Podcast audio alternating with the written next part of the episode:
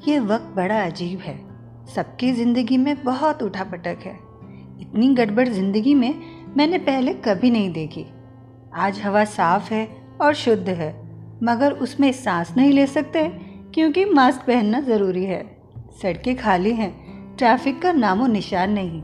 Family के साथ long drive पे जा सकते हैं, लेकिन नहीं जा पा रहे क्योंकि लॉकडाउन है।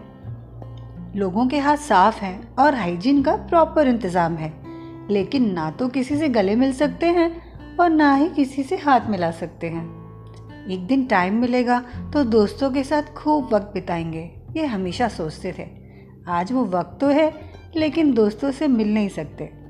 खाना बनाने का मुझे कभी शौक नहीं था, लेकिन हैरान हूँ कि अंदर का कुक जाग गया है। लेकिन ना तो किसी को लंच पे बुला सकते हैं और ना ही डिनर पे। साल के शुरू में ही कैलेंडर पर छुट्टियों का बड़ा सा गोला बना देते थे और सोमवार से ही वीकेंड का इंतज़ार करते थे।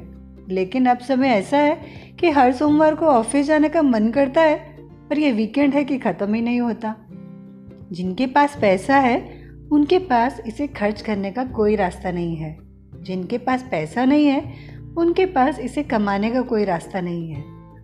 आज बहुत वक्त है, आराम से बैठकर सपने पूरे कर सकते हैं। लेकिन कुछ करने को मन नहीं होता। पहले वक्त नहीं है, ये सोच के लोगों से मिलना नहीं हो पाता था। लेकिन आज तो अगर कोई दुनिया भी छोड़ देता है तो भी उसको आखिरी अलविदा नहीं कह सकते। इस ज़िंदगी में इतनी उठापटक पहले कभी नहीं देखी।